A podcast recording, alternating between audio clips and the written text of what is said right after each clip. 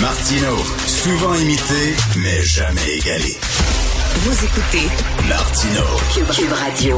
Alors, on en a parlé hier avec Mathieu Bocoté, hein, c'est l'Université euh, de Montréal qui euh, présente euh, le 21 et 22 septembre un colloque sur le colonialisme québécois. Il y a des experts, entre guillemets, Mathieu dit, c'est pas des experts tout, ce sont des activistes, ce sont des militants, mais bref, qui vont dire à quel point le Québec colonisé, entre autres, les Premières Nations. Nous allons en parler avec M. Gilles Laporte. Il est enseignant en histoire du Québec au Cégep du Vieux-Montréal, à l'Université du Québec à Montréal. Il est aussi auteur de plusieurs ouvrages sur l'histoire, entre autres La brève histoire des patriotes qui était publié en 2015. Bonjour, M. Laporte. Bonjour, M. Martineau. Effectivement, j'enseigne au cœur de la bête. Là, je suis à la à l'UQAM et au Cégep du Montréal. Mais ça fait rien. On peut quand même être un professeur tout à fait objectif, même si on enseigne dans ces deux institutions. Euh, votre réaction lorsque vous avez vu la tenue de ce colloque-là? Oui. Ben c'est bienvenue dans la semaine de la culpabilité collective. Là, en fait, c'est c'est une semaine thématique euh, tournée vers la culpabilisation des Québécoises et Québécois. Euh, faisons rapidement le tour. Il s'agit de discussions sur le colonialisme québécois qui se déroule. On commencé hier, va se dérouler toute la semaine au théâtre Prospero. En marge de ça, un colloque à l'UCAM sur le thème de euh, du colonialisme dans les espaces québécois. Mauvaise traduction de safe space j'imagine. Et enfin, euh, des, euh, des, des, pièces de théâtre sur le thème du colonialisme québécois.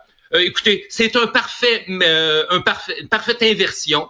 Hein? Euh, un peuple de colonisateurs, de colons, on disait, hein, qui souffrait à, à, développer le Québec historiquement durant des siècles. L'espace d'une semaine, là, la nouvelle flagrance en histoire. Mais non, ce ne furent pas des colons, ce furent des colonisateurs, de vilains colonisateurs qui ont oppressé les Premières Nations et qui sont en train d'appliquer la même médecine aux immigrants de fraîche date.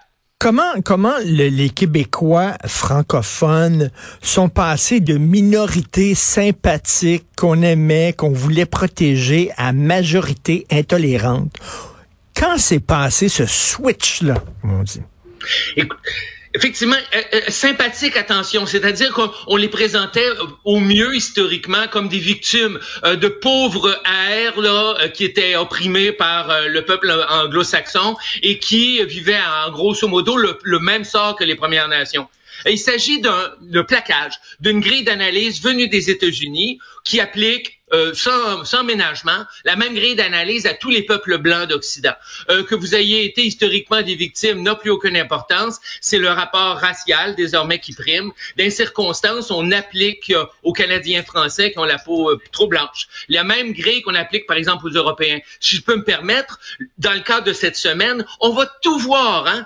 on va inviter des, des experts algériens, comparer le colonialisme français en Algérie, imaginez, avec le colonialisme québécois contre les Premières Nations. C'est vous dire combien tout le monde est mis dans le même sac. C'est, ce n'est pas du vrai, du bon travail. Parce que la première règle en histoire, c'est justement d'éviter ce mélange des genres. Oui, on peut faire de l'histoire comparative, mais commencer à prendre une grille d'analyse du, néocolonialisme, là, et ce qu'on appelle la mouvance indigéniste, là, qui fait que tous les peuples opprimés ont une couleur de peau différente, avec les peuples blancs qui appliquent partout la même médecine, ben c'est ce qu'on tente de faire désormais au Québec, un plaquage grossier d'une grille d'analyse qui s'applique davantage à des sociétés comme les États-Unis ou l'Europe. Mais il y a les gens qui diraient, ben c'est vrai qu'on a colonisé parce qu'on est venu de, de, de, de l'Europe, puis il y avait des gens qui étaient ici, puis on s'est installé, puis on les a tassés. Donc, il y a des gens qui vont dire, ben c'est vrai qu'on est des colons.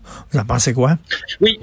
Effectivement, les gens, euh, le terme fait euh, est confus. Euh, on parlait historiquement de colonisation au Québec. Hein? On pense au curé Labelle, on pense au Butron, on pense même à Louis Hébert. Là, on a glissé vers colonialisme. La nuance est, est importante en histoire. Ça veut dire qu'il y a un système collectif d'oppression. C'est là qu'est la nuance. lorsque le curé Labelle parlait de coloniser, on va envoyer des colons en Abitibi et tout le reste, il y avait quelque chose là-dedans de spontané qui relevait d'un univers lié au défrichement et tout le reste. Mais le colonialisme, tel que théorisé par euh, nos amis, c'est essentiellement une opération d'asservissement, d'acculturation et d'oppression euh, des autres peuples. En ce sens, euh, on, peut dire qu'il y a détournement de l'histoire, présenter un récit qui était les historiennes et les historiens spécialistes qui curieusement ne sont pas invités à ce colloque vous diront que le colonialisme québécois, il est bien documenté. Euh, il y a eu des rencontres avec les Premières Nations qui ont été parfois des rencontres fort fructueuses et donnant-donnant.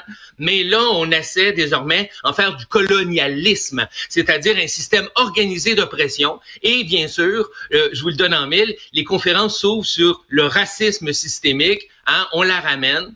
Alors, c'est bien sûr ramener l'aventure de la colonisation québécoise sous l'angle d'un vaste procès d'oppression.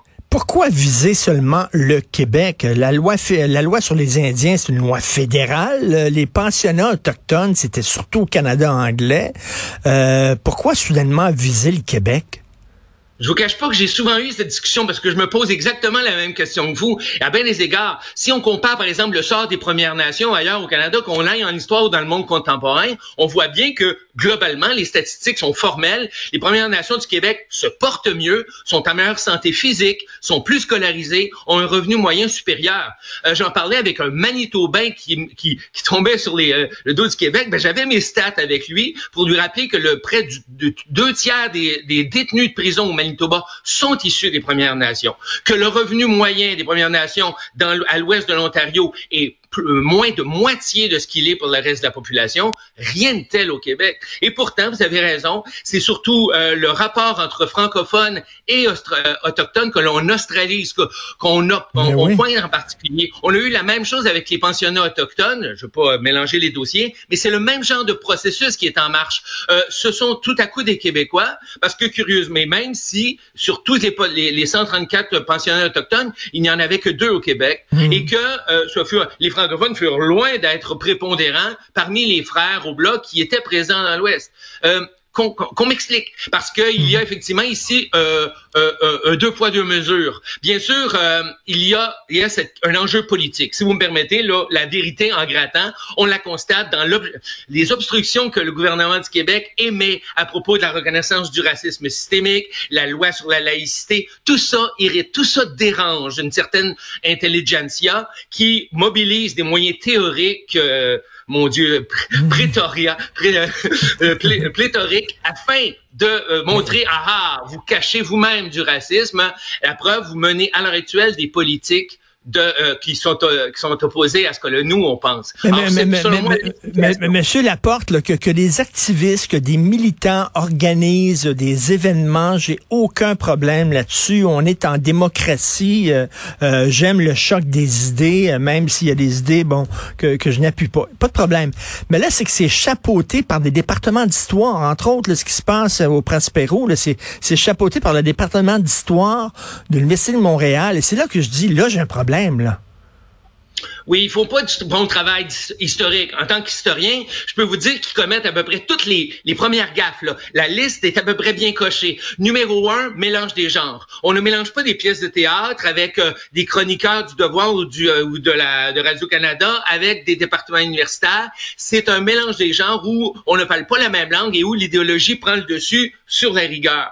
Deuxièmement, euh, on fait, on, règle rapidement la question de la preuve. Hein. Le colonialisme, euh, le, le, racisme systémique, ils ne sont pas proposés, ils sont postulés. C'est-à-dire qu'on part du constat que le Québec est une société raciste. Après ça, on va détailler. Si vous me permettez, ils commettent aussi une troisième erreur, c'est l'absence de, de débat j'ai regardé les, le colloque autant qui va se donner à l'UCAM que ce qui va se passer au Prospero, mais où sont les contradicteurs? Où, où est l'autre point de vue? On ne l'entendra pas. Essentiellement, ce n'est pas euh, une enquête, ce, ne sont pas des discussions, c'est une opération de communication. D'ailleurs, vous verrez qu'il y a là-dedans des comédiens, des journalistes et des universitaires. Mais c'est parfait, ça, pour, euh, un communiqué de presse, pour relayer dans les médias. Et je, vous l'annonce en primeur, il va y avoir un livre avant, Noël qui va s'appeler Acte du colloque du Prospero, et ça va s'appeler Colonialisme québécois, et où on va pouvoir montrer qu'il y a une caution universitaire à une opération idéologique. Je peux vous dire, moi, si un département d'histoire me demandait de participer à un colloque, je dirais, je m'excuse, je suis pas historien, je suis pas scientifique, je suis désolé, je ne suis pas expert. Euh, je veux, euh, j'irai comme témoin, là, comme spectateur, mais c'est parce que là, effectivement, euh, c'est pas des experts, c'est pas des historiens. Chacun sa place, Monsieur Laporte, là. J'ai bien regardé la liste. Ce sont tous des gens honorables qui paient leurs taxes, mais les vrais spécialistes des questions autochtones ne sont pas là. Je veux pas mentionner des noms pour, euh, pour les mettre de l'avant, mais les vrais spécialistes des questions autochtones, euh, des rapports qui, travaillent depuis 15-20 ans sur ces questions délicates et nuancées, ils sont tout simplement pas invités parce qu'ils feraient des ordres. Euh, on préfère inviter de, des jeunes finissants en maîtrise qui cherchent une carrière, qui cherchent de la visibilité, contre lesquels j'ai rien. Mais euh, évidemment, vous avez parfaitement raison. On présente ça sous le, couvert d'une opération intellectuelle rigoureuse, alors que ce ne l'est pas. Euh, c'est dommage que nos départements universitaires subventionnés euh, se prêtent à ce genre d'exercice. Mais que voulez-vous hein? Ils cherchent de la de la visibilité. Ils ont l'impression mm. qu'en se liant à des journalistes de la mouvance woke, ils sont en phase avec leur clientèle et ils cherchent ainsi à, à mousser leur présence dans l'espace public. Monsieur Laporte, en terminant, lorsqu'on est professeur d'histoire, comme vous l'avez dit, au cœur de la bête, au Cégep du Vieux-Montréal, à l'Université du Québec à Montréal, est-ce que ça prend, euh, ça prend une coine dure? Oui, monsieur. En fait, j'ai toujours été un rebelle.